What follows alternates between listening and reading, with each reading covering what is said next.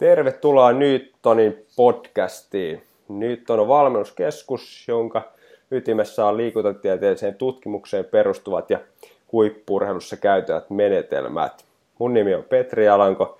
Mä oon Newtonin päävalmentaja, koulutukselta liikuntatieteiden maisteri ja liikuntafysiologi.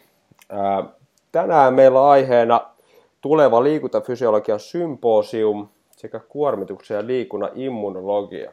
Vieraana on Johanna Ihalainen. Kuuluuko Johanna? Kuuluu. Loistavaa. Johanna on liikuntatieteiden maisteri, liikuntafysiologia, väitöskirjatutkija Jyväskylän yliopistosta liikuntabiologian laitokselta. Hei, mahtavaa, että mä oon saanut sut vieraakseni tänne, tänne tänään. Uh, hei, kertoisitko vielä hieman lisää itsestäsi, niin, niin, tota, niin meidän kuulijat, kuulijat sitten niin tutustua sun vähän paremmin? No niin kuin sanoit, niin, niin liikuntafysiologi ja tota, mä oon tehnyt 2012 vuodesta asti uh, väitöskirjaa. Ensin pyrin suuntaamaan sitä sinne urheilijoiden infektioihin ja siihen, että, että kuinka, kuinka urheilijat vois pysyä mahdollisimman hyvin terveenä, mutta se ei hirveästi ottanut tuulta alleen, se on pysynyt koko ajan tässä sellaisen sivuprojektina ja se varsinainen väitöskirja käsittelee sitten voimaharjoitteluaikaa saamiin muutoksia, muutoksia tota, immuunijärjestelmän välittäjäaineissa. Ja sitä nyt tässä kovasti yritän saada päätökseen, että, että tämän kuun lopussa pitäisi lähteä väitöskirja esitarkastukseen ja sitten toivottavasti ensi vuoden alussa väitellä. Että semmoinen suunnitelma tulevaisuuteen. No niin, loistava homma. Ja Jyväskylässä siellä vaikutat ja, ja tuossa kun, kun puhuttiin aikaisemmin tätä nauhoitusta, niin sanoit, että Vuokatissakin olet käynyt opettamassa siellä ilmeisesti liikuntapilasan puolella. Joo, eli meillä on siellä liikuntateknologia yksikkö, jossa, jossa on tota, maisteriohjelma, jota kyllä suosittelen, jos liikuntabiologinen ää, tämmöinen opiskelu kiinnostaa ja on joku tekniikan tutkinto alla, niin siellä pystyy myös opiskelemaan sitten, sitten liikuntatieteiden maisteriksi. Siellä pääsee varmasti tuommoiseen niin talvilajien liikuntateknologiatutkimukseen käsiksi, eikö niin? Kyllä, siellä on kyllä Suomen parhaat pelit ja pensselit siihen, siihen lumilajien ja testaamiseen ja lumilajien tutkimiseen. Kyllä, eli jos, jos niin tasatyöinen biomekaniikka kiinnostaa, niin sinne, sinne vaan sitten, sitten tota, niin, tekemään tutkimusta. Kyllä. Kyllä. Tota, hei, mi, miten sun oma, oma niin kuin liikuntalajitausta on? Ootko mitä lajeja harrastanut tai mitä, mitä harrastelet nykyään sitten tutkimuksen no, ohessa? No, nykyään kyllä on jäänyt hyvin vähäiselle tämä liikunta, mutta uh, mä oon noissa junnusarjoissa hiihtänyt kilpaa. Ja, ja sitten sen jälkeen harrastanut vähän kaiken näköistä, lähinnä kestävyystyyppistä tyyppistä liikuntaa hyvinkin vähäisillä kestävyysominaisuuksilla. niin ja Jyväskylässä, mitä, mitä nyt ainakin itse itse huomasin viime vuosina, niin siellä ei ihan hirveästi enää myöskään semmoista niin kuin lumiliikuntaa, talviliikuntaa päässyt harrastamaankaan. Se on aika vähissä, vähissä tota, niin alkaa olla lumet sielläkin päin. Joo. Hei, mahtavaa. Tota, äh, tänään käsitellään tosiaan kahta aihetta. Ensimmäinen aihe niin on, on lokakuussa Jyväskylän yliopistossa järjestettävä liikuntafysiologian symposiumi ja, ja sitten sen jälkeen niin, niin siirrytään vähän sun omiin tutkimuksiin ja liikunnan ja kuormituksen immunologiaan. Mutta aloitetaan tuosta Jyväskylän yliopiston liikuntafysiologian symposiumista, joka järjestetään siis 11-13.10. Kertoisitko hei vähän, että mistä tässä on kysymys ja keitä, keitä siellä on puhumassa ja, ja mitä aiheita siellä käsitellään? No tämä on jo, voisi kutsua, että legendaarinen liikuntabiologisen aineryhmän, tieteenalaryhmän järjestämä liikuntatieteellisessä tiedekunnassa järjestettävä symposium, eli tämä on 18 kerta. Joka kolmas vuosi on aina liikuntafysiologien vuoro ja välivuodet sitten biomekanikot ja ja valmennus- ja testausopin porukka niin on vastuussa sen ohjelman luomisesta. Ja tosiaan tänä vuonna liikuntafysiologia vuoro. Mm, ja meillä on tänä vuonna teemana se, että mitkä on ne mekanismit, jotka saa aikaan liikuntaharjoittelun vaikutukset. Eli, eli tota, pureudutaan, pureudutaan niihin mekanismeihin siellä, siellä niiden liikunnan aikaansaamien vaikutusten takana. Meillä on kolmen päivän symposium. Ensimmäinen päivä keskittyy etenkin tällaiseen maksimaaliseen räjähtävään nopeusvoimaan. Sitten toinen on kestävyyspäivä ja kolmas päivä sokerina pohjalla syvennytään lihaskasvuun. Ja tota... Eli ollaan niin kuin todella liikuntafysiologia ytimessä siellä oikein, voisi sanoa.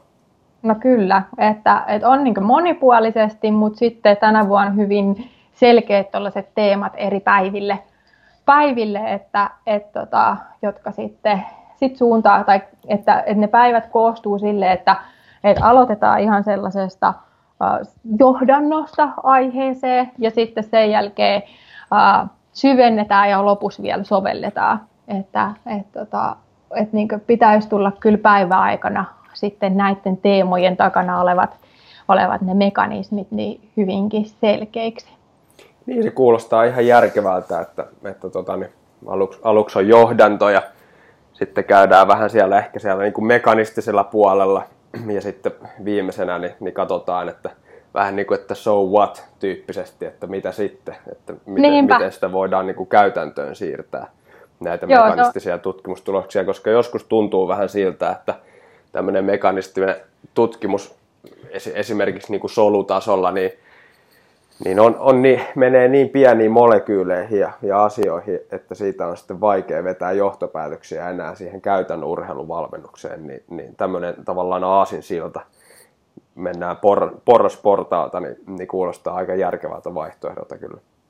Joo, kyllä se on varmaan jokaisen tutkijan semmoinen, että kun pitäisi sitä omaa tutkimusta kuitenkin pystyä perustelemaan jollain, ja, ja sitten sit se on ehkä se perussynti, jos niin voi sanoa, että, että tehdään hienoja löydöksiä, mutta sitten me ei ehkä osata kuitenkaan kertoa, että mitä tämä nyt merkitsee, tai koska me ei olla ihan varmoja, niin me ei uskalleta sanoa, että, että tota, koska se voi olla myös joku toinen uh, asia, joka aiheuttaa sen vasteen tai, tai mitä ikinä, niin se on tota, tosi tärkeää, että käydään keskustelua myös niistä, uh, niistä oikeista tai niistä lopullisista vaikutuksista ja, ja että miten sitä voidaan soveltaa sitä tutkimusta.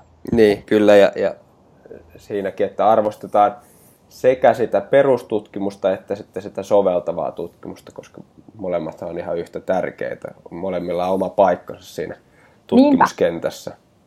Niinpä. Uh, hei, nyt mä voisin niin kuin valmennettavan tavoin todeta, että, että tota, niin, näiden esiintyjien taso, tutkijoiden taso siellä symposiumissa niin on todellista nannaa. Eli siellähän on siis nyt niin kuin ihan, ihan maailmanluokan tutkijoita paikalla.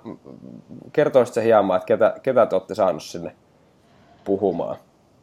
No tota, tosiaan eka päivä on ö, professori Antti Meron päivä, eli puhutaan nopeusvoimasta ja, ja puhutaan hermostosta. Siellä meillä on ulkomaalaisiin puhujina Michael Desenes muun muassa, joka tulee Jenkeistä ja puhuu, puhuu ihan niin hermo, hermoston ja hermoston niin muutoksista voi, tai merkityksestä voimaan.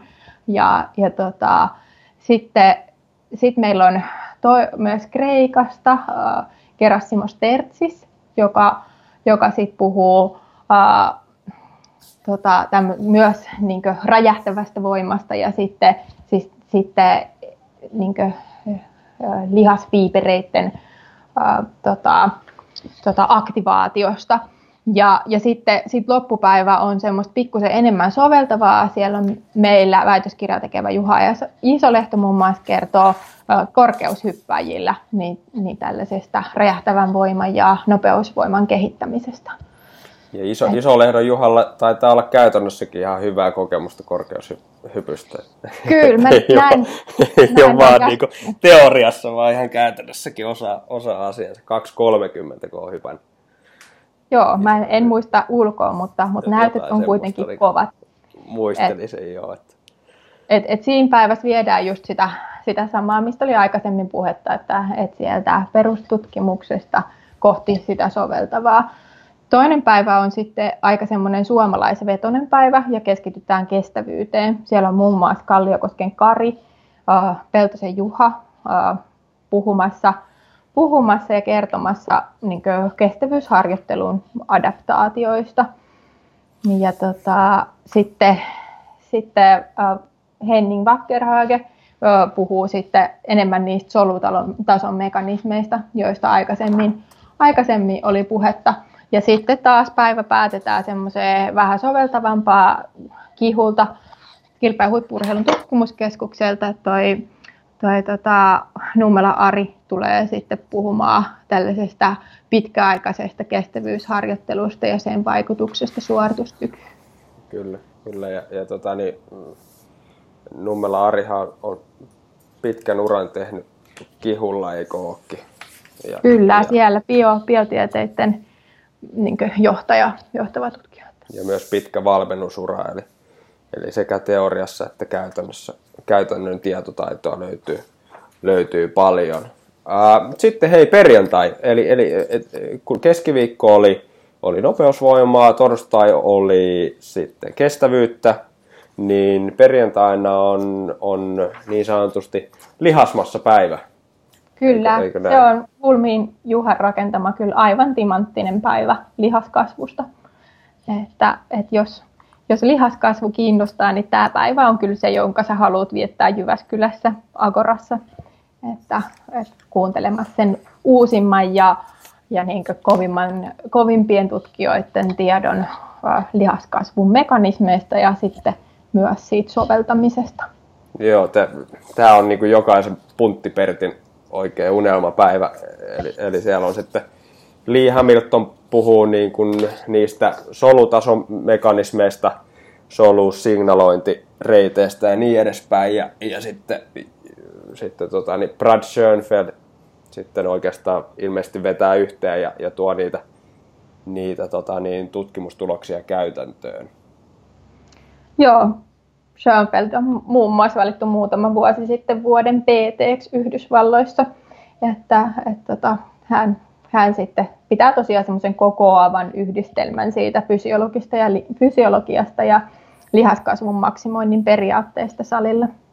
Joo, se, se on kyllä todella, niin kuin tuossa aikaisemmin jo offlineissa puhuttiin, niin, niin sehän on, on kyllä todella kova juttu, että se Schoenfeld on sinne saatu. Eli siitä kyllä suuri kunnia teille, että olette saanut hänet tänne Suomeen puhumaan. Tuossa tsekkasin, kun, kun vähän tein taustatyötä tätä podcastia varten, niin Schönfeldiltä oli, oliko viime vuoden aikana tullut 24 tieteellistä julkaisua, artikkelia tai niin edespäin, jossa hän oli ollut yhtenä kirjoittajista. Ja se, sehän, nyt on, niin kuin, sehän nyt on ihan älytön määrä.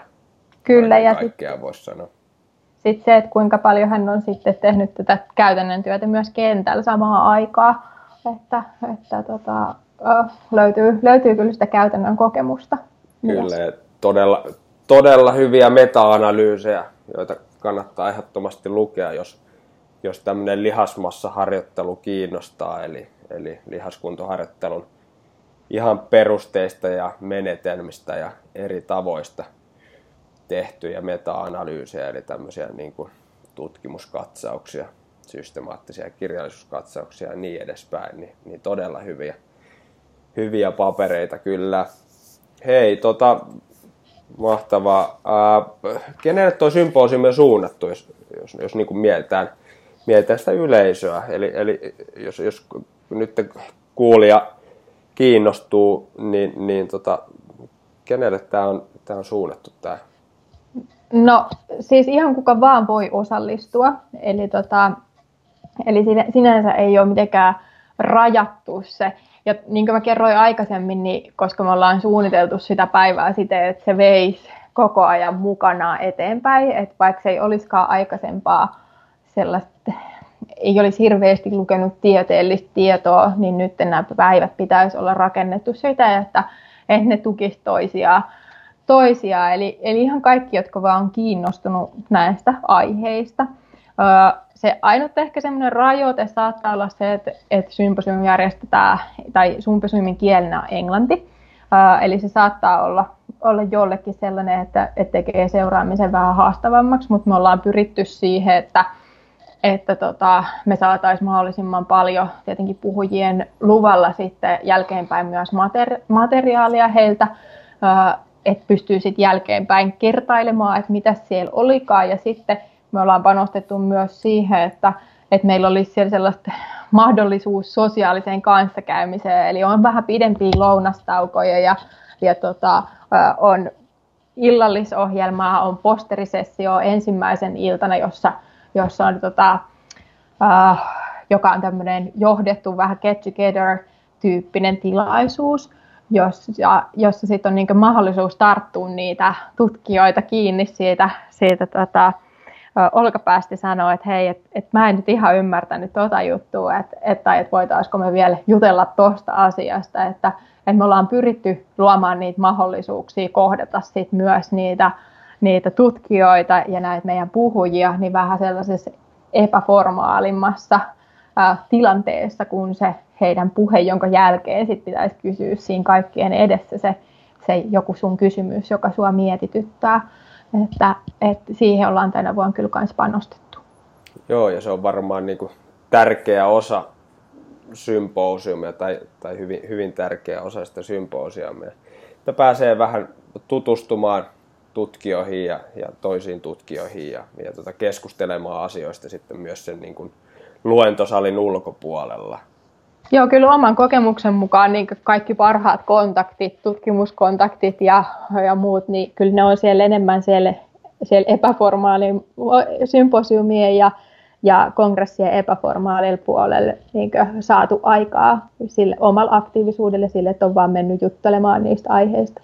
Joo, no niin kuin sanoit, niin, niin nyt on kyllä sitten kaikki aikoin tilaisuus mennä, mennä kysymään liikunta-alan tutkijalta jotain, jotain mieltä askarruttavaa kysymystä sitten, jos, jos, jos semmoisia pyörii mielessä, niin, niin jo sen takia kannattaa tulla kuuntelemaan. Mi, mitä muita syitä voisi olla, että, ehdottomasti kannattaisi sinne Jyväskylään tulla, tulla tota, niin, kuuntelemaan tuota symposiumia?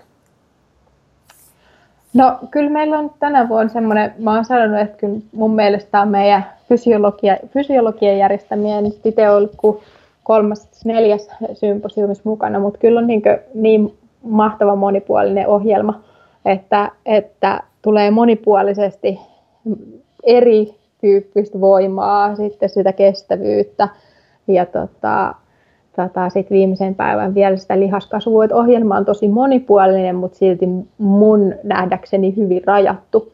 Että, et kyllä sieltä löytyy kyllä kaikille jotain mielenkiintoista. Ja tota, sitten meillä on sen lisäksi perjantai-iltapäivä, tai perjantai-iltan oikeastaan sen jälkeen, kun symposium on ohi, niin sitten pääsee vielä, vielä tutustumaan meidän labroihin.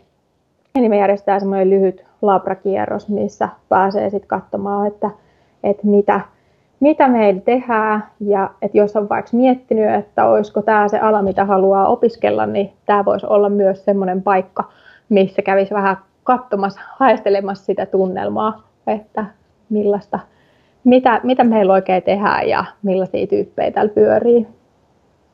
Jep, hei, hyvä. Tota, loppuun vielä, niin, niin tai lopussa voisi antaa sitten tiedot, että miten sinne symposiumiin voi osallistua ja, ja niin edespäin, mutta tota, niin, siirrytään hei nyt eteenpäin ja, ja mennään noihin sun omiin tutkimuksiin ja sun omaan tutkimusalaan, joka on siis kuormituksen ja liikunnan immunologia.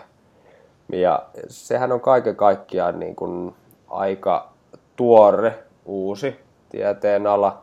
Eli, eli tota, kuormituksen immunologia järjestö perustettiin vuonna 1989, eli aika tasan 28 vuotta sitten ja siitä lähtien niin tutkimusten, immunologian tutkimusten määrä on lisääntynyt koko aika, voisiko sanoa niin kuin räjähdysmäisesti. Ähm, hei, mistä tässä on kyse? Mistä on kyse, kun puhutaan äh, kuormituksen immunologiasta? No, kuormituksen immunologia on kyllä hyvin laaja käsite, että siihen kuuluu todella paljon. Voisi yksinkertaisimmillaan sanoa, että, että sillä tarkoitetaan sitä, miten liikunta vaikuttaa immuunijärjestelmän toimintaan. Kumpikin sana, sekä immuunijärjestelmä että liikunta, on aika tällaisia laajoja ja monimutkaisia. Liikuntaa voi tehdä hirveän monella tavalla ja immuunijärjestelmään kuuluu hirveän monta erilaista, tai että se on hirveän monimutkainen, tarkasti säädelty järjestelmä. ja tota, et, et hyvin eri kannoilta voidaan ajatella sitä kuormituksen immunologiaa. no varmaan se perinteisin jako, mitä, mitä nyt tai mitä niin ajatellaan, että sinne kuormitusimmunologiaa kuuluu, niin on se, että että toisaalta ajatellaan, että liikunta, kun sitä suoritetaan hyvin paljon, niin se heikentää immuunijärjestelmän toimintaa ja altistaa infektioille. Eli tästä, missä puhutaan siinä, että, että urheilijat on herkempiä sairastumaan kuin tällaiset normiliikkujat ja sitten toisaalta, että vähän liikkuvat on myös, myös hiukkasen helpommin sairastuu. Ja sitten että se on se infektiopuoli siitä kuormitus, in, kuormituksen immunologiasta ja liikuntaimmunologiasta. Ja sitten toisaalta on se tämmöinen inflammaation eli, eli niin kudosvaurion tutkiminen ää, ja se, että kuinka tämmöinen inflammaatiotulehdusreaktio, kun se kestää tarpeeksi pitkään tai, tai pitkittyy tällaisena, puhutaan matala-intensiteettisestä tulehduksesta, niin sitten, että kuinka se voi johtaa moniin, moniin sairauksiin, niin kuin sydän- ja verenkierto, elimistön sairauksiin, että diabetekseen muun muassa. Et, et niin hyvin laaja kenttä ää, sieltä, jos mietitään urheilijoista ja infektioista aina sinne aineenvaihduntasairauksiin, niin ne kaikki kuuluu sinne liikuntaimmunologia alle. Että, et niin kuin, ja sitten, koska kuormitusta voi suorittaa niin eri tavoilla, niin hirvittävän laaja ala.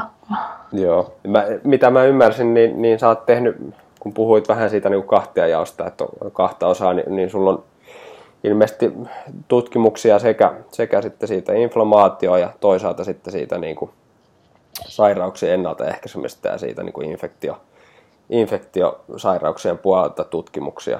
E, pitääkö paikkaansa?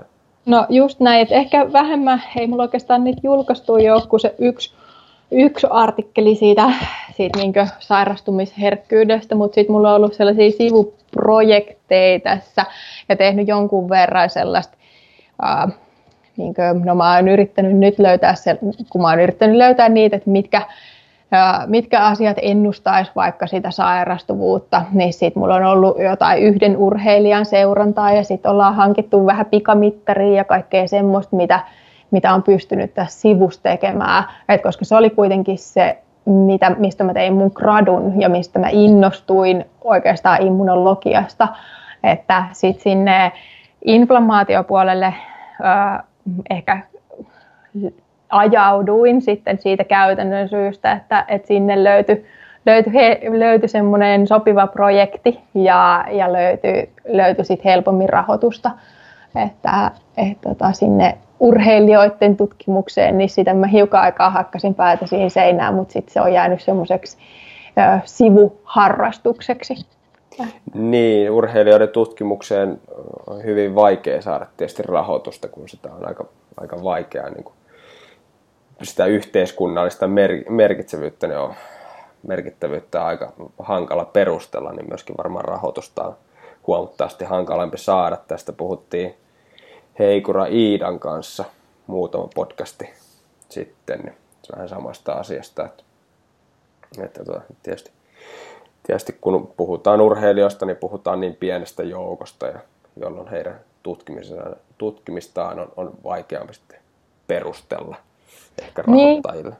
Niinpä, vaikkakin infektiot ja tällaiset ylähengitystieoireet on, on hyvin merkittävä asia myös meille ihan jokapäiväisille tallaajille, jos mietitään sit sairauspoissaoloja ja sellaista, että, että ehkä sitä kautta sitä pystyisi perustelemaan myös sitä urheilijoiden tutkimusta tutkimista ja että sitä voisi pystyä tekemään siinä samassa. Mutta katsotaan, mitä tulevaisuus tuo, että, että pystyisikö, pystyisikö sitä vielä jatkamaan muutenkin kuin tällaisen harrastuspohjana niin. tai harrastustoimintana. Ja kyllä varmasti ne tutkimustulokset, joita urheilijoilta saadaan, niin, niin jossain määrin pätee varmasti ihan niin kuin tavallisten kuntoilijoidenkin keskuudessa, että ei se nyt ihan pelkästään rajoitu siihen niin kuin pieneen urheilijajoukkoon ne tulokset, mitä sieltä on saatu. Uh, hei, tota, mikä, mikä sai sut kiinnostumaan just tästä niin kuin kuormituksen ja liikunnan immunologiasta? Puhuit, että, että ää, gradua rupesit tekemään Joo. aiheesta. Mikä silloin sai sut, sut innostumaan tästä? No kyllä se oli ihan sellainen oma kohtainen kokemus, että, että oma hiihtelijä ura kyllä päättyi siihen, että, että, tota, että olin koko ajan sairaana ja, ja oli niin jatkuvasti niitä ylähengitystieongelmia. Ja sitten mä olin jo ihan kokonaan lopettamassa liikuntafysiologian opiskelun. Mä ajattelin, että tästä ei tule yhtään mitään. Mutta sitten mä aloitin onneksi tekemään sitä gradua ja sitten just äh, pääsin professori Antti Mero ohjaukseen ja Antti antoi mulle aika semmoiset vapaat kädet siinä graduprojektin suunnittelussa ja mä tein se hiihtäjäkavereilla tota, tällaisen seuranta, seurantatutkimukseen yhden kauden hyvin niin semmoinen suppea kuitenkin, että vaan kolme mittauspistettä ja, ja tota, oli kymmenen hiihtäjää ja kymmenen kontrollia. Ja sitten katsottiin noita ylähengitystieoireita ja, ja sitten kerättiin vähän sylkeä, kerättiin vereä. Ei mitään hirveän mullistavaa, mutta, mutta se oli jotenkin tosi, tosi semmoinen hieno kokemus. Ja sitten sit kun siinä oli se oma kokemus sieltä pohjalta ja sitten sieltä nyt jotain löytyikin, ei mitään tosiaan hirveän mullistavaa, mutta kuitenkin jotain löytyi, niin sitten sit mä innostuin ja innostuin siitä aiheesta ja tosiaan hain sitten rahoitusta jatko-opintoihinkin sinne urheilijapuolelle, mutta, mutta sitten sieltä ei, sieltä ei kuitenkaan rahoitusta löytynyt, niin sitten sit siirryin tuonne inflammaatiopuolelle. Mutta tota, Joo. Mut et, et siinä mun omassa, väite, omassa väitöskirjassa, no siinä gradussa, niin, tota, niin se mikä mulla oli siellä semmoinen ensimmäinen tärkeä huomio oli se, että ne, jotka siellä ylimennokauden jälkeen ei ollut palautunut, niin ne sitten sairasti kaikkein eniten. Että, Okei, et, niin siinä oli kautta... vähän semmoinen niin kuin immunologinen ylikunto, voidaanko niin. semmoisesta puhua? Ja, ja, ja se on kyllä myöhem, myöhemmissä ja aikaisemmissakin tutkimuksissa se, mitä siitä on, niitä on hirveän vähän sellaisia hyviä seurantatutkimuksia, ja toikin oli, oli hyvin pienellä joukolla tehty, mutta lähinnä just Australiasta – ja se, mitä siitä niin on näytetty myöhemmin, niin on se, että etenkin ne, jotka on sairastanut paljon kauden aikana, niin niiden pitäisi pitää oikeasti se, se ylimenokausi siellä, että antaisi niin myös immuunijärjestelmän palautua sen kauden rasituksista. Eikä silleen, kuin mitä me ollaan tehty aina omien hiihtäjäkavereiden kanssa nuorempana oli se, että sitten kun alkoi ylimenokausi, niin sitten sai tehdä mitä halusi niin sit sai niinkö treenaa puolet enemmän vielä, kun pystyi kokeilemaan kaikkea mahdollista. Niin sit se ei enää palvelekaan, palvelekaan sit sitä seuraavaa kautta hirveän järkevästi. Joo, tämä on tämä yleinen ilmiö, että et, et silloin kun pitäisi levätä, niin ei oikeastaan uskalleta levätä, kun ajatellaan, että no nyt se hankitut fyysiset ominaisuudet sieltä katoaa välittömästi, jos mä tässä nyt kaksi-kolme viikkoa otan iisimmin, kuin todellisuus luultavasti olisi se, että ne ominaisuudet vaan siinä kehittyisi kun levon aikana, kun antaisi kropan vähän, vähän palautua.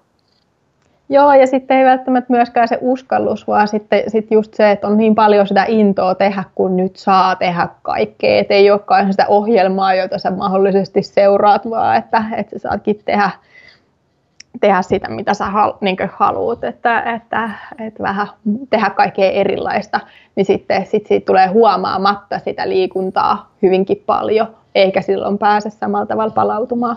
Niin, tulee harrastettua tietysti kaikkea muuta ehkä, mitä normaalisti tekisi ja sitten, sitten vähän, vähän tota, niin se kuormitus siinä kasaantuu, eikä sitä sitten loppujen lopuksi pääse palautumaan, mitä, mitä sitten ehkä ylimenokauden aikana olisi tarkoitus, niin, tarkoitus niinpä. palautua. Niin. Uh, hei, ylipäänsä, minkä takia tämän kuormituksen immunologian tutkiminen on tärkeää? Miksi, miksi sitä kannattaa tutkia? Miksi siihen kannattaa käyttää tutkimusrahoja ja niin edespäin? No tota, niin kuin aikaisemmin on jo jonkun verran puhuttu, niin se immunijärjestelmä on tosi äh, tarkkaan säädelty järjestelmä ja sen normaali toiminnan edellytyksen, se, että se toimii normaalisti, niin se on edellytyksen sille, että me ollaan terveitä. Ilman sitä normaalia sellaista akuuttia tulehdusreaktiota, niin aika nopeasti kuoltaisiin, koska mitään parantumista ei tapahtuisi ja tavallinen flunssakin voisi tappaa. Ja sitten tätä tulehdusreaktio on, sitä on merkityksellistä myös esimerkiksi näissä voimatutkimuksissa, niin ollaan havaittu, että, että se on siellä pudoksen parantuessa, niin sit silloin yhteyttä, tai että se on yhteydessä lihaskasvuun. Eli, eli sieltäkin löytyy sitä ää, merkityksellisyyttä. Ja sitten jos kolmas sellainen niin kuin, tärkeä asia, ää, niin on se, että, että inaktiivisuus ja ikääntyminen ja, ja lihavuus, niin ne johtaa meidän kehossa sellaiseen matalaintensiteettiseen, jossain naisten lehdissä puhutaan hiljaisesta tulehduksesta, joka ei varsinaisesti näy ulospäin, näy ulospäin mutta, mutta meidän kehossa on koko ajan semmoinen tulehdusreaktio päällä. Se ei ole semmoinen, että, että se ei ole, niin kuin, se ei ole tämmöinen akuutti reaktio, että, että sä et niin saa niitä mitään varsinaisia oireita siitä, mutta, mutta sulla on kuitenkin tulehdusmarkkerit kohollaan ja, ja tosiaan äh, tämä matala-intensiteettinen tulehdus on yhteydessä moniin niihin aineenvaihdunnallisiin sairauksiin. Ja, tota, ja sitä kautta on tosi tärkeää tutkia sitä, että miten liikunta vaikuttaa vaikuttaa siihen tulehdukseen, koska ajatellaan, että ne mekanismit, millä saadaan sitä matala-intensiteettistä tulehdusta laskemaan, niin on se, että yksi liikuntakerta aiheuttaa semmoisen tulehdusta vähentävän vaikutuksen. Ja jos sä toistat sitä liikuntaa tarpeeksi usein, niin sitten me saadaan siellä ää, niin perustasoissa sitä tulehdusta laskemaan. Vähän samalla tavalla kuin verenpaineesta ajatellaan, että että yksi liikuntakerta vähän pienentää sun verenpainetta ja sitten kun ne kumuloituu ne vaikutukset, niin sitten saadaan positiivisia vaikutuksia verenpaineeseen. Ja sitten toinen mekanismi on se, että liikunnan avulla saadaan ää, vähennettyä rasvamassaa ja rasvamassa on yhteydessä ää, tota, tällaiseen tulehdus, tule, matala intensiteettiseen tulehdukseen. Ja tota, ää, silloin, että millainen liikunta on hyödyllistä siinä rasvamassa massan tota, vähenemisessä, niin esimerkiksi mun noissa väitöskirja-artikkeleissa on huomattu, että okei, että vaikka ei tapahtuisi, ei tapahdu painos mitään muutosta, eikä tapahdu välttämättä koko kehon rasvamassassa mitään merkittävää muutosta, merkitsevää muutosta, niin silti ö, esimerkiksi voimaharjoittelulla niin saadaan siellä vatsa-alueen rasvassa ö, niin vähenemistä ja se on yhteydessä siihen, että me saadaan sitä tulehdus, tulehdusta pienemmäksi ää, ja sitä kautta me pystytään vaikuttamaan siihen ihmisten terveyteen. Niin, Hy- hyviä pointteja ja jos mietitään ihan tavallisen kuntoilijan näkökulmasta, niin, niin nimenomaan tämä kuormituksen ja liikunnan immunologia niin liittyy hyvin vahvasti ihan tämmöiseen niin kuin yleiseen terveyteen mm. niin kuin, niin kuin tuossa kävi ilmi. Ja sitten jos mietitään kilpaurheilijoita, niin kyllähän hekin on ensisijaisesti ihmisiä, ja jotta he pystyvät treenaamaan, niin heidän pitää olla terveenä. Kukaan, niin. kukaan flunssasena, kuumeisena potilaana, niin ei varmasti kehity urheilijana. Eli ensisijaisesti ihmisen, ihmisen pitää olla terve ja vasta sen jälkeen pystyy niin kuin liikunnasta päästä nauttimaan. Eli, eli siinäkin mielessä niin, niin hyvin tärkeitä aiheita, aiheita nämä, nämä mistä keskustellaan. Uh, hei, jos aloitetaan siitä niin kuin infektiopuolesta. Sanoit, että sulla oli siitä oli se ainakin yksi tutkimus, tutkimus, niin, niin tota, kun puhutaan infektiosairauksista, niin tietysti sitten heti, heti siihen myös liitetään se elimistön puolustusjärjestelmä, eli, eli se, joka, joka sitten suojaa meitä eri infektiotaudeilta ja niin edespäin. Sehän jaetaan luonnolliseen ja hankittuun immuniteettiin. Jos käydään vähän näitä käsitteitä, avataan vähän käsitteitä alkuun ennen kuin syvennytään, niin mitä tällä niin kuin luonnollisella ja hankitulla immuniteetilla niin oikeastaan tarkoitetaan?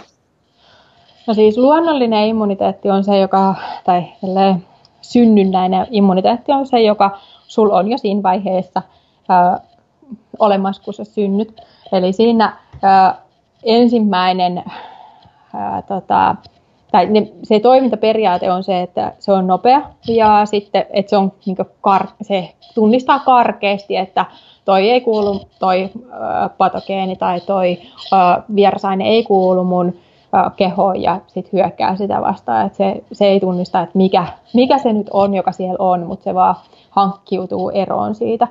Ja sinne synnynnäiseen immuniteettiin kuuluu ensinnäkin sellaiset yleispuolustusmekanismit, jotka siis jonka tarkoituksena on estää se, että yleensäkään ne taudin aiheuttajat ei pääse kehoon.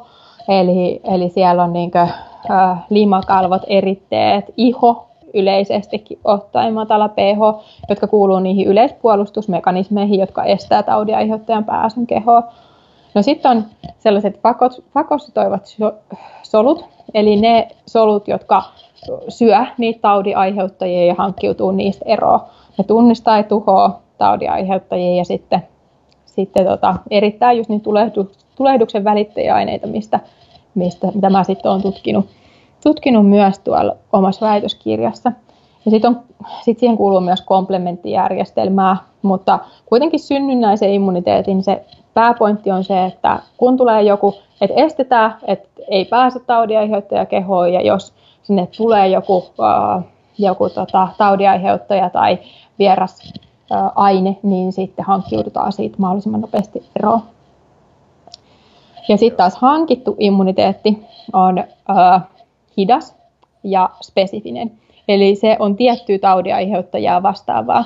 Eli se tarvitsee aikaisemman kosketuksen siihen, siihen tota, taudin aiheuttajaan ja sitten sulle kehittyy tämmöinen immuniteetti sitä, sitä tota, taudin aiheuttajaa vastaan. Eli siellä on B- ja T-solut, jotka lähinnä vastaa siitä, siitä hankitusta, hankitun immuniteetin toiminnasta. Se on merkityksellistä etenkin silloin, kun elimistössä on infektioituneita soluja ja sitten se muun muassa tuhoaa syöpäsoluja. Ja, tota, se on oikeastaan noiden T-solujen tehtävä. Ja sitten jos puhutaan B-soluista ja sitten kun B-solut aktivoituu, niistä tulee plasmasoluja ja plasmasolut taas erittää niitä vasta, tota, antigeenejä, vasta-aineita aineita verenkiertoon, niin se tuhoaa solun ulkoiset taudiaiheuttajat ja sitten muokkaa niitä taudiaiheuttajia siten, että luonnollisen immuniteetin solut pystyy helpommin tuhoamaan niitä. Että, että niin kaksi sellaista haaraa synnynnäinen ja hankittu. Ja se suurin ero ehkä siinä, että, että synnynnäinen on se nopea ja sitten ei niin, niin ehkä vähän karkeampi. Ja sitten hankittu immuniteetti hidas ja sitten semmoinen spesifisempi, että tiettyy taudiaiheuttajaa vastaan. Joo, ja just esimerkiksi niin hankitusta immuniteetista, niin esimerkkinä ihan rokotteet. Eli, Joo. eli sieltä niin kuin annetaan taudin aiheuttaa vähän kroppaa ja siitä sitten sitten syntyy tämmöinen niin kuin vastustuskyky Joo. tätä taudin aiheuttajaa vastaan. Hei, tota, kun a- aikaisemmin tuli mieleen tuossa, kun aikaisemmin on puhuttu aina siitä ja, ja oikeastaan tuossa vanhassa perinteessä urheiluvalmennuskirjassakin puhuttiin tästä, että, että tämmöisestä niin kuin J- tai U-käyrästä, eli, eli siis riskistä saira, sairastua tämmöisiin ylähengitysteiden infektioihin, niin, niin eli siis käyrät, U-käyrä tarkoittaa sitä, että, että hyvin vähäisellä liikunnalla niin tämä riski sairastua on suuri ja sitten kohtalaisella liikunnalla niin se riski vähenee ja sitten taas erittäin kovalla liikunnalla niin sen riski kasvaa. Eli siis puhuttaisiin tämmöisestä niin kuin urheilijamaisesta ää, harjoittelusta, niin vieläkö, vieläkö tämä pitää paikkaansa ja, ja niin kuin ylipäänsä hyvänä aasinsiltana tämä siihen, että et, et miten se liikunta sitten vaikuttaa elimistö tähän vastustuskykyyn bakteereita tai muita taudin aiheuttajia vastaan? No lähtökohtaan tai semmoisen, niin että miten sitä edelleen ajatellaan noin suurin piirtein, niin se semmoinen J-käyrä on varmaan aika lähellä sitä totuutta. Mutta ehkä en, nytten ei uskalleta puhua niin paljon ehkä sellaisesta infektioherkkyydestä, koska näyttää, että, että aika iso osa esimerkiksi urheilijoiden äh, ylähengitystä ja oireista, niin ne ei olekaan infektio aiheuttamia. Eli tota, noin 5 prosenttia noista muutamat, niitä ei ole kuin muutama tutkimus, ne on australialaistutkimuksia, ja niissä on siis analysoitu se, että mikä se nyt voisi olla se taudin aiheuttaja, joka, joka on saanut aikaan ne oireet sille urheilijalle, niin vain 5 prosenttia on bakteereiden aiheuttamia. Ja bakteereiden aiheuttamia nyt tietenkin se, mikä niissä on merkityksellistä, on se, että, että siellä niistä antibiooteista saattaa olla jotain hyötyä, mutta hyvin pieni osa siis kaikista urheilijoiden ylähengitystieoireista. Ja sitten semmoinen, että 30-40 prosenttia niistä olisi virusten aiheuttamia. Ja on hyvä muistaa, että virusten aiheuttamia, niin ne antibiootit ei auta. Ja tota, ää, sitten siinä jää jäljelle vielä semmoinen 40 prosenttia. Ja se 40 prosenttia, niin ajatellaan, että, että se johtuu, johtuu tota, ää, siitä muun muassa mekaanisesta stressistä, joka, joka tulee tuohon ylähengitysteihin silloin, kun sä hengität tai sun hengitysvolyymi on tosi suuri, niin kuin esimerkiksi kestävyyslajeissa. Ja se mun pitikin aikaisemmin sanoa, että oikeastaan tosi iso osa näistä tutkimuksista on tehty kestävyys, kestävyysharjoitteluun liittyen. Eli ei oikeastaan ole sellaista, että jos sä treenaat tosi korkeaintensiteettisesti voimaharjoittelua, niin sa- sairastut sä helpommin silloin ylähengitystä ja oireisiin, tai saatko sä helpommin ja oireisiin, niin sellaisia tutkimuksia ei mun tietääkseni juurikaan ole. Uh, mutta okei, okay, eli siinä on tämä, että onko ne infektioita vai ei, että onko ne pelkästään, pelkästään sitten oireita, jotka johtuu vaikka siitä mekanisesta kuormituksesta, joka tulee ylähengitysteihin. Ja sitten toinen varmaan, miten se nyt ehkä tuosta 2010, 2010 muun, muun muassa, niin mun mielestäni Malm julkaisi sellaisen artikkelin, missä oli S-muotoinen. Eli ajateltiin, että sitten ne ää, tota, ylähengitystieoireiden määrä, niin se kasvaa etenkin siinä silloin, kun ollaan siellä, että harjoitellaan aika kovaa. Mutta sitten ajatellaan, että meidän ihan huippurheilijat, niin ne ei ehkä sairastaisikaan ihan niin paljon, että se ei enää lineaarisesti uh, kasvaiskaan siellä, vaan saattaisi olla, että, että ne olisikin sellaista spesiaaliporukkaa, jotka sitten kestää sitä harjoittelua ja eri tavalla, ja että se voisi olla yksi tapa joka, tai yksi asia, joka erottaa ne niin ehdottomat huiput sit niistä huipun takana olevista urheilijoista. Mi- mi- mikä siinä, mikä siinä niin kun, onko siinä jotain semmoista fysiologista selitystä, onko jotain tiettyjä immunologisia muuttuja, jotka selittäisi sen, että, että joku sairastuu helpommin kuin, kuin sitten toinen. Koska kyllähän se on ihan selvää, että se on myös osa sitä, osa sitä urheilullista lahjakkuutta se, että sä mm-hmm. kovin helposti sairastu, koska vaikka sä olisit muuten ihan hemmetin lahjakas, mutta jos se koko aika oot kipeä, niin, niin eihän sit hommastuu yhtään mitään. Niin onko jotain semmoista niin kuin muuttuja, jotka kertoo sitten siitä, että, että kuka on, kuka on niin kuin, voi kun olisikin, että sä voisit vaan junnuurheilijalta ottaa sellaisen näytteen, että hei, et, sä et tuu koskaan sairastumaan mihinkään, että tässä on nyt sellainen kultainen kaveri, josta kannattaa pitää niinkö kiinni. Et oik, siis sellaisia markkereita, jotka vähän niin kuin ennustaa sitä sairastumista, niin nois, mitä tutkimuksissa on tullut esiin, niin, niin se syljen IgA-taso ja sitten sit IL-10 vaste voisi olla myös sellainen, jotka, jotka niin olisi sellaisia, jotka uh, isos aineistossa tulisi esiin, että ne, joilla ne on matalammat, niin ne uh, on herkempiä sairastumaan. Mutta ei ole sellaista oikeastaan, että sä voit sanoa, että, että, että tämä on nyt, että sä voit erottaa kaksi urheilijaa sille, että sä otat näytteen niin molemmilta ja sitten sanot, että no tämä niin sairastuu helpommin kuin tämä toinen. Et ihan samalla tavalla kuin stressin sietokyvyssä, niin sekä fyysinen että psykologinen stressi molemmat tai psyykkinen stressi molemmat vaikuttaa tähän immuunijärjestelmän toimintaan, mutta ei ole yhtä sellaista markkeria, millä mä voisin sanoa, e, että joku sairastuu ja joku ei. Että joidenkin, niin kuin, joissain tutkimuksissa on huomattu, että ne urheilijat, jotka sairastuu herkemmin, niin niillä on esimerkiksi, ne on kantajia jollekin sytomekalovirukselle, joka on yhden tapainen herpesvirus, tai, tai EPV-virukselle, joka aiheuttaa siis mononukleosi, niin et, et ne on niiden kantajia, ja et, et, tai et yleisimmin ne, jotka äh, sairastuu, niin siellä voi olla jotain sellaisia, että ne on jonkun tällaisen viruksen kantajia, joka sitten mahdollisesti aktivoiduttuaan aiheuttaa sen, että ne helpommin sairastuu. Mutta, mutta ei ole sellaista yhtä markkeria. Mutta se, mitä, mitä mä nyt olen tässä tehnyt, niin on ollut se, että, että mä oon vaikka seurannut, että se IGA on semmoinen tosiaan, mitä syljestä mitataan, semmoinen vasta-aine. Ja tota, se, mitä nyt paljon puhutaan, esimerkiksi nyt mä olin kesällä tuolla Portugalissa just tämän kansainvälisen immunologi- liikuntaimmunologia-yhdistyksen tällaisessa symposiumissa, joka järjestää joka toinen vuosi, niin kyllä se on se yksilöllisyys, että kaikki mitä tehdään tällaisia seurantoja vaikka urheilijoilla, niin niitä ei oikeastaan pysty niinkö sille isosta joukosta sanomaan, että tämä, tämä on se tyyppi, joka joka sairastuu, että, että silleen tekisi sitä valintaa, vaan että sitten siellä voidaan katsoa sellaisia muutoksia, että millaisia muutoksia jollain tietyllä urheilijalla tapahtuu, että jos tämän tietyn urheilijan jonkun tietyn markkerin, nyt vaikka sen IGA-taso laskee 40 prosenttia siitä, mitä se on ollut, sille, ollut niin tasaisesti, niin sitten ajatellaan, että se on her- herkempi sairastumaan.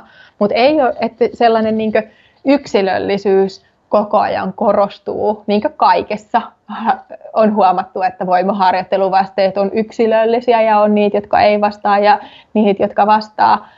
Niin ihan samalla tavalla immunologiassa niin ajatellaan koko ajan enemmän ja enemmän sitä, että, että, että on niin yksilöllisiä vasteita.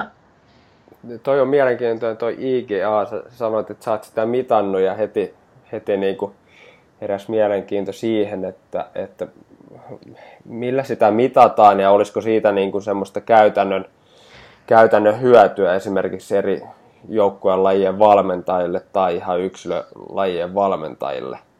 No siis joukkueen lajeissa ainakin äh, mulla on muutama kollega, jotka tekee Briteissä muutaman, äh, muutamien jalkapallojoukkueiden kanssa ja rugbyjoukkueiden kanssa tehdään tosi paljon sitä IGA-seurantaa.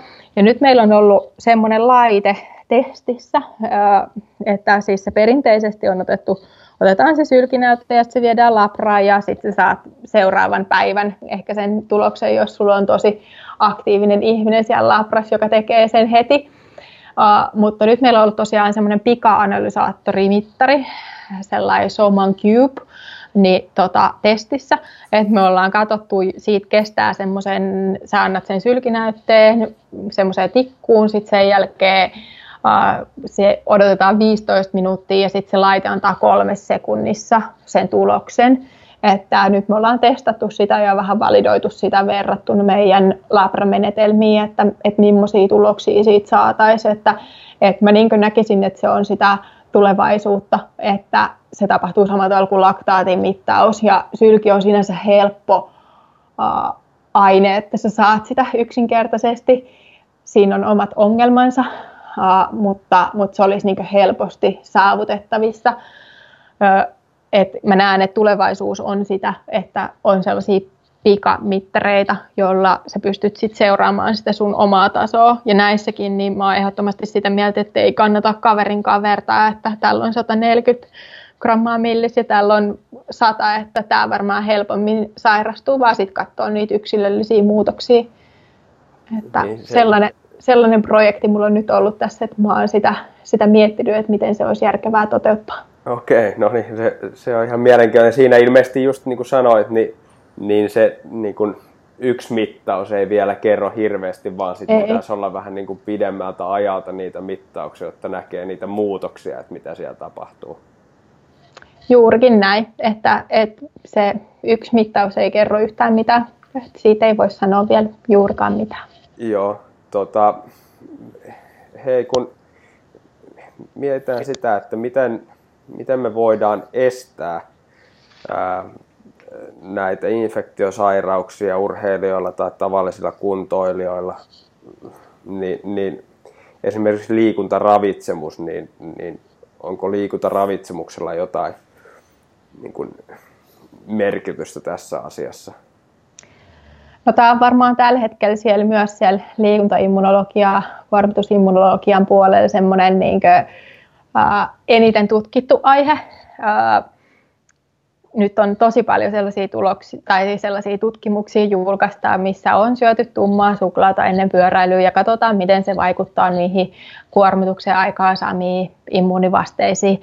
Ja, ja tota, kyllä siellä nähdään joissain immuuni- tai vasteissa nähdään positiivisia muutoksia, mutta yleisesti ottaen voidaan sanoa, että, että niin kun sä syöt monipuolista ravintoa, niin silloin sä saat siitä kaiken, mitä sun immuunijärjestelmä toimii, tarvii toimijakseen. Että et ei, niinkö, ei se sinne lähtökohtaisesti tarvita mitään ihan hirveitä ää, tota, li, lisiä, ää, mutta sitten kun puhutaan ihan huippurheilusta, niin siellä niin on sellaista näyttöä, että no, ehdottomasti hiilihydraatista kuormituksen aikana ja kuormituksen jälkeen, niin sillä on vaikutusta siihen, millaisia, tai että sillä pystytään vähentämään sitä kuormituksen aikaansaamaa, aikaansaamaa immuunijärjestelmän kuormitusta. Mihin se Sitten, vaikuttaa, vaikuttaa niin kuin tarkemmin se hiilihydraatti? Siis no se ajatellaan, että se menee sen kortisolivasteen kautta, että, että se suppressoi kortisolivastetta ja, ja sit sitä kautta niin ei tule sitä tuu niin kuin, äh, no, siinä palautusaikana niin ei tule niin iso kuoppaa siellä immuunijärjestelmän toiminnassa. Et kun ajatellaan, että siellä etenkin semmoisen kovatehoisen suorituksen jälkeen, niin se 3 viiva, viiva tota, no jopa 48 tuntia, että siellä voisi olla semmoinen kuoppa siinä sun immuunijärjestelmän toiminnassa. Eli nähdään etenkin, että, että siellä lymfosyyttien, eli niiden siellä hankin, hankitun immunijärjestelmän puolella olevien solujen, niin niiden niin määrä laskee siellä palautuksen aikana. Ja, ja ajatellaan, että siinä on semmoinen avoin ikkuna niille taudin aiheuttajille, että ne pääsisi helpommin silloin kehoon. Ja nyt sitä avointa ikkunaa ikään kuin pystytään sillä, sille, että meillä on pienempi kortisolivaste seurauksena siitä hiilihydraattien nauttimisesta – niin sitten, että sillä pystyttäisiin pienentämään sitä avointa ikkunaa. Että se on se ajatus. Ja siinä mä niin näkisin, että kokonaisuudessaan se energiansaanti niin, että ei olla siellä katapolisessa tilassa kauhean kauan sen suorituksen jälkeen, vaan että saadaan sitä niin rakennusainetta sun kehoon mahdollisimman nopeasti, niin mä näen, että sillä on niin merkitystä myös immuunijärjestelmän palautumisen kannalta. Että et se on niin se, mistä on näyttöä, se hiilihydraattihomma. Mutta siinä on myös se, että ää, kun tutkitaan nämä ravintotutkimukset, suurimmaksi osaksi ne on sellaisia, että sulla on tehty joku kova kuormitus ja sitten katsotaan, että ää, miten sun immuunijärjestelmä vastaa siihen ja sitten nähdään, että nähdään jonkunnäköinen vaste siellä. Mutta se, että onko sillä pitkällä aikavälillä sit kuitenkaan mitään merkitystä, niin sitten sitä on näin vaikea sanoa, että, että tota, nämä kaikki, just missä on tutkittu vaikka, että kuinka paljon niitä hengitystieoireita tulee sen jälkeen, niin ne on itse raportoitui hengitystiä niin ongelmia. Että aika usein se koeasetelma voi olla vaikka sellainen, että juostaan maraton, otetaan näytteet ennen, näytteet jälkeen, maratonin jälkeen tai aikana osa ryhmästä on nauttinut hiilihydraatteja ja osa ei. Sitten nähdään, että okei, nämä, jotka nautti hiilihydraatteja, niin näiltä stressireaktio on pienempi ja että niiden immuunijärjestelmä näyttää para, palautuvan normaalitasolle nopeammin. Niin, tota, niin sitten sit se, että onko sillä siihen sairastuvuuteen kuitenkaan mitään merkitystä. Että joissain tutkimuksissa sit on huomattu, että, että jonkun verran enemmän on niitä, äh, niitä tota, äh, raportoituja hengitystieoireita niillä, jotka ei ole saanut sitä lisää, mutta, mutta et, et se on aina vaikea viedä se joku muutos, joka tapahtuu verimarkkereissa tai, tai tota, sylkimarkkereissa, niin viedä se vielä sinne eteenpäin, koska sit siihen vaikuttaa niin moni asia, että, että sairastuuko sitten vai ei. Ja niistä nyt varmaan tärkein se, että yleensäkin millainen on se patogeeneille altistuminen, vaikka sen jälkeen, jos osa lähtee lentämään heti sen jälkeen ja uh, menee isoihin väkijoukkoihin ja osa menee himaan sen jälkeen, niin sitten sit ne, jotka on siellä isossa väkijoukossa, niin ne altistuu aika isolle määrälle patogeeneja enemmän, mitä ne, jotka menee vaan kotiin yksin. Niin, tota, niin sitten näissä tutkimuksissa on aina tosi vaikea uh, niin saada ne kaikki ihmiset käyttäytymään samalla tavalla niin, että me voitaisiin päätellä sit siitä sinne jatkoon, sinne oikeasti, että tuleeko infektio tai, vai ei, niin, niin sinne, että, että se on se ongelma niissä. Joo, jostain justiinsa kuulin tai luin, olisiko ollut, olisiko ollut joku podcast justiinsa, missä Michael Gleason, joka on siis yksi tunnetuimmista immunologian tutkijoista liikunta-alalla, niin hän kommentoi justiinsa, että, että lentäessä lentokoneessa niin riski sairastua näihin ylähengitystieinfektioihin niin on viisikertainen, eli, eli, eli tota, niin, sillä on kyllä hirveästi merkitystä, että, että tietysti menee himaan ja lyö luukut kiinni ja on siellä itsekseen, niin eikä siinä niin. hirveästi mihinkään sairastu, mutta sitten jos, jos on tota, niin joukkueen mukana matkustaa tai ylipäänsä lentokoneessa matkustaa ja siihen viereen istuu joku kaveri, joka köhii koko ajan sun naamalle, niin tota, niin, siinä, siinä sitten saa vaan toivoa, ettei, ettei tota, niin, mutta siinä on just se, että, että huippurheilijoiden pitää tehdä niitä vaikeitakin päätöksiä ja sitten eristäytyä siinä vaiheessa, kun sä oikeasti valmistaudut. Et varmaan nytkin viime talven oli paljon puhetta siitä, että kuinka urheilijat sitten oikeasti ei vaikka hengannut omien lasten kanssa sen takia, että, että siinä on oikeasti vaan tosi iso vaara, että, että silloin kun se tulee niinkö sitä kuormaa, niitä niitä taudin aiheuttajia, niin sit se, että, että kun sun vaan pitää tehdä se päätös, että nyt ei ole hyvä aika sairastua. Mm, mm, nimenomaan. nimenomaan. Hei, äh, äh. noit käytännön ohjeita, ni, niistä jo, jo tota, niin, tuossa puhuttiin, just vähän sivuttiin äsken sitä, että, että toisaalta pitää, pitää sitten niin kuin, äh, tehdä valintoja ja, ja esimerkiksi jos, jos istuu lentokoneessa jonkun, jonkun tota, niin vieressä, joka selkeästi siinä on flunssanen ja itse olet menossa kilpailumatkalle jonnekin, niin, niin sitten varmaan kannattaa vaihtaa paikkaa ja niin edespäin, niin, niin olisiko jotain muita semmoisia esimerkiksi niin kuin liikuntaravitsemukseen liittyen tapoja, jolla, jolla pystyisi sitten pienentää tätä infektiotautien saamisen riskiä?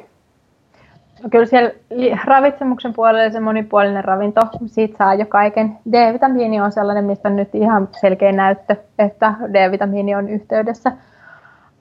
Sitten jos puhutaan siitä patogeeneja, niin siitä, että sä suojaudut niitä taudin aiheuttajia vastaan, vältät niitä, niin se hyvä käsihygienia ja sitten esimerkiksi se, että vielä valitettavan usein näkee sitä, että on yhteisiä juomapulloja ja tällaista, niin, niin, niin sellaisesta pitäisi päästä kyllä kokonaan joukkueissakin eroon, että ei jaeta mitään, mm. mitään pyyhkeitä, ei jaeta juomapulloja, koska siinä, siinä ihan samalla tavalla ne taudiaiheuttajat niin tota, äh, leviää. Ja sitten, no niin kuin, se harjoitteluohjelmointi kannattaa miettiä sille, että et, et, tota, lupasit, että linkität siihen alle tota, ton, ton, mulla on kaksi tuollaista position statementia, jotka on siis just sen ISEin, sen kansainvälisen immunologia yhdistyksen, niin sen, sen tuollaisia julkaisuja, niin sieltä, sieltä voi katsoa sit vinkkejä siihen, että miten se harjoittelun ohjelmointi on järkevää toteuttaa. Ja sitten sit kyllä se rokotesuoja, etenkin urheilijoilla, niin niitä pitäisi olla kunnossa sekä, sekä koti, kotimaisia taudinaiheuttajia että sitten kansainvälisesti niin, että, että rokotesuoja pitäisi olla kunnossa. Ja tota, ähm, sitten sit siihen mä sanoisin vielä siihen palatakseni siihen mun graduun, että et, et niinkö se, se ylimenokausi. Ja sitten se vielä, mikä mun mielestä on ensimmäinen ohje, että kun jos ruvetaan miettiä, että, että miten pystytään välttämään niitä infektioita, niin se, että sä täytät sitä harjoituspäiväkirjaa ja siellä on merkitty ne infektiot tai ne, milloin sulla on ollut niitä oireita, niin kyllä se on yleensä se ensimmäinen asia, mistä kannattaa lähteä liikkeelle, kun haluaa niinkö, ää, tota, ennaltaehkäistä niitä omia omia, tota, etsiä ne omat sudenkuopat, että milloin mä oon sairastunut ja että mitä mahdollisesti siinä on tehty, minkä, onko siinä ollut tosi kova harjoitusrupeama, onko se ollut silloin jonkun tämmöisen lyhyemmän valmistautumiskauden, milloin ollaan kevennetty harjoittelua, että voisiko siellä tehdä jotain asioita eri tavalla.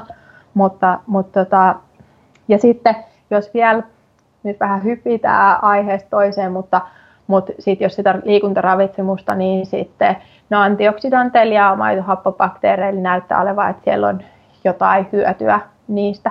Öö, mahdollisesti kversitiini on ainakin sellainen, joka, jota, jota nyt paljon tutkitaan.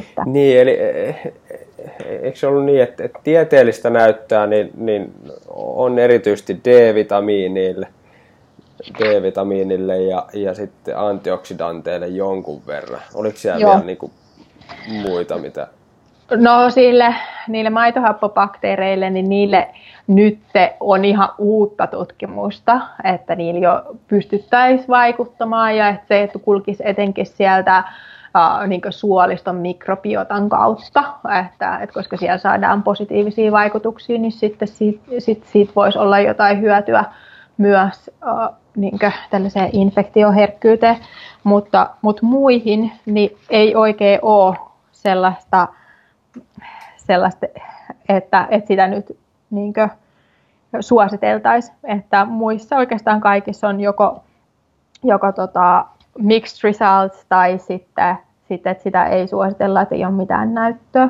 Niin, eli, eli vaikka joku nyt kuinka hyvillä markkinointilauseilla kauppaisi nyt jotain yrttejä, yrttejä niin niitä nyt, niihin nyt ei välttämättä kannata pistää rahoja ainakaan sen sen toivossa, että toi vastustuskyky jotenkin paranisi. Eli, eli niin, no ainakaan, ainakaan ihmistutkimukset ei ole näyttänyt, että, että yrteistä olisi hyötyä niin. Siinä.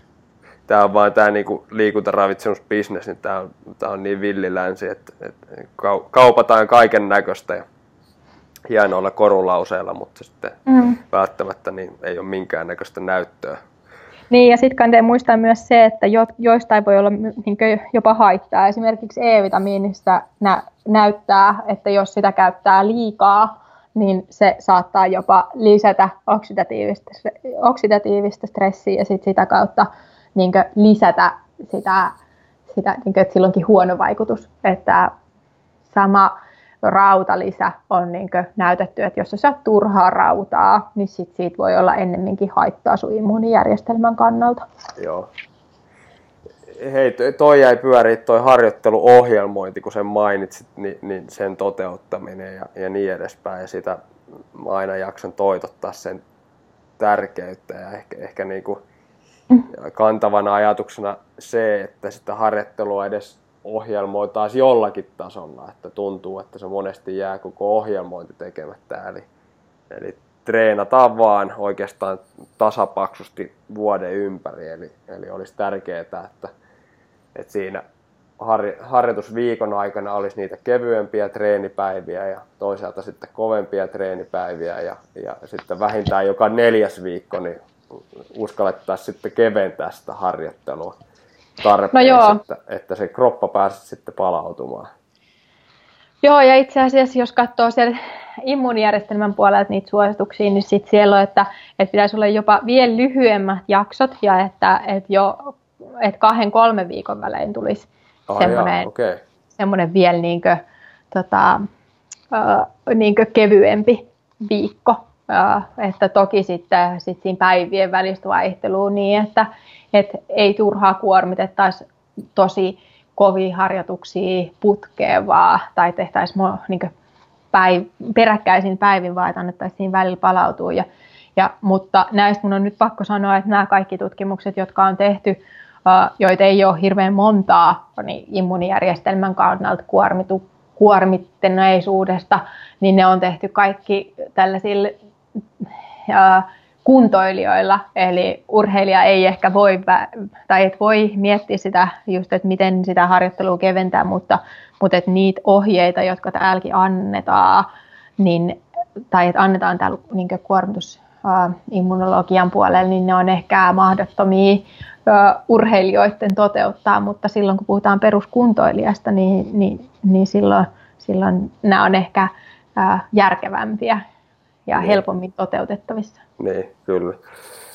Ja tässä tuli, tuli mieleen vielä rupatella se toi, kun ollaan tuosta liikuntaravitsemusta puhuttu ja, ja Heikura Iidan kanssa tosissaan puhuttiin siinä yhdessä podcastissa tuosta train low menetelmästä, eli harjoitellaan vähillä hiilihydraattivarastoilla, jolla saattaa sitten olla positiivisia vaikutuksia tähän niin kuin solun sisäiseen signalointiin ja sieltä saada, saatetaan saada sitten niin kuin lisä, lisäpotkua siihen kestävyyskunnon kehittymiseen, niin, niin näissä tutkimuksissa ei sitten tietysti oteta huomioon tätä niin kuin immunologista puolta, eli sitä, että, että jos pitkään harjoitellaan vähillä energiavarastoilla, vähillä hiilihydraateilla, niin, niin siinä saattaa olla hyvinkin niin sanotusti kohtelokkaita seurauksia immunijärjestelmään ja, ja toisaalta sitten riskiin sairastua näihin eri infektioihin. Joo, on siinä omat riskinsä, että, että kyllä si, mä oon jo yhden tota, hiili, hiilihydraattiartikkelin kirjoittanut, missä just katsottiin tätä immunijärjestelmän toimintaa. Ja kyllä mun pyydettiin, tai että arvioitsija pyysi, että lisäisin sinne, että, että kun huomattiin, että hiilihydraateilla oli positiivinen vaikutus, niin että, että ne suojasi tältä niin immunologiselta stressiltä, niin tota, niin sitten pyydettiin, että lisätään, että mutta on näytetty, että voidaan saada harjoitushyötyä sillä, että harjoitellaan siellä ilman, niitä, ilman sitä hiilihydraattilisää, että että, Ai ja, no, lisäsitkö sen sitten siihen? Lisäsin, lisäsin. Ai, okay. että, tota, että, että niinkö, kyllä se, se, on ihan tiedostettu fakta, että, että näin on, on että, että sieltä voidaan saada salusingalointia hyötyä, mutta tosiaan etenkin sitten sellaisilla sairastumisherkillä yksilöille, niin niillä mä miettisin sit sitä järkevyyttä. Niin, ja jos on jotain niin kuin yhtään ylikuntoon viittaavia oireita, niin ei varmaan kannata edes harkita sitä, sitä Kyllä vähillä hiilihydraatteilla. Niin, kyllä, okei, okay. aika, aika hauska. Ky- kyllähän se niin kuin, taitaa yleinen konsensus, konsensus olla se, että, että tota niin, vähillä hiilihydraateilla harjoiteltaessa, että siinä on positiivisia vaikutuksia, mutta aika hauskaa, että sitten se tarkastaja halusi, että sä lisäät sen siihen, siihen tota, niin, artikkeliin. Jännä, jännä homma. Ää, hei, meillä on aika, aika lopussa, me ollaan itse asiassa nyt, mutta, mutta tota, niin, jos katsotaan vähän tulevaisuuteen, niin, niin mihinkä tämä immunologiatutkimus liikunta-alalla niin, niin on menossa? Mitä sä näkisit? No kyllä mä luulen, että nyt tulevaisuudessa tullaan menemään yhä syvemmälle, että enemmän mennään niihin mekanismeihin, että, että niin esimerkiksi nämä mun väitöskirja-artikkelit, niin ne on aika sellaisia kuitenkin, että tehdään voimaharjoitus ja katsotaan, mitä tapahtuu.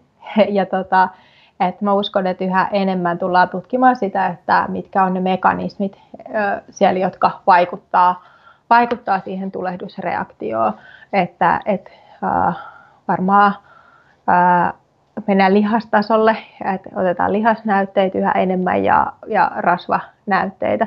Ja sitten se, mikä sitten tuolla kuormitusimmunologian puolella, niin siellä jos puhutaan niihin infektioihin ja sitten vaikka urheilijoiden sairastuvuuteen, niin nyt tosi paljon tutkitaan sitä, että ja tullaan tutkimaan varmasti niin tällaisten ää, erityisolosuhteissa tehtävien ää, kuormitusten vaikutusta. Että, että nyt esimerkiksi toi No kylmävesihoitoja on tutkittu tosi paljon, mutta mä luulen, että lämminvesi, lä, nyt seuraavien vuosina tulee tosi paljon tutkimusta myös sitten tuosta lämminvesi ää, upotusten vaikutuksesta muun muassa, että sitä tehdään nyt aika monessa paikassa.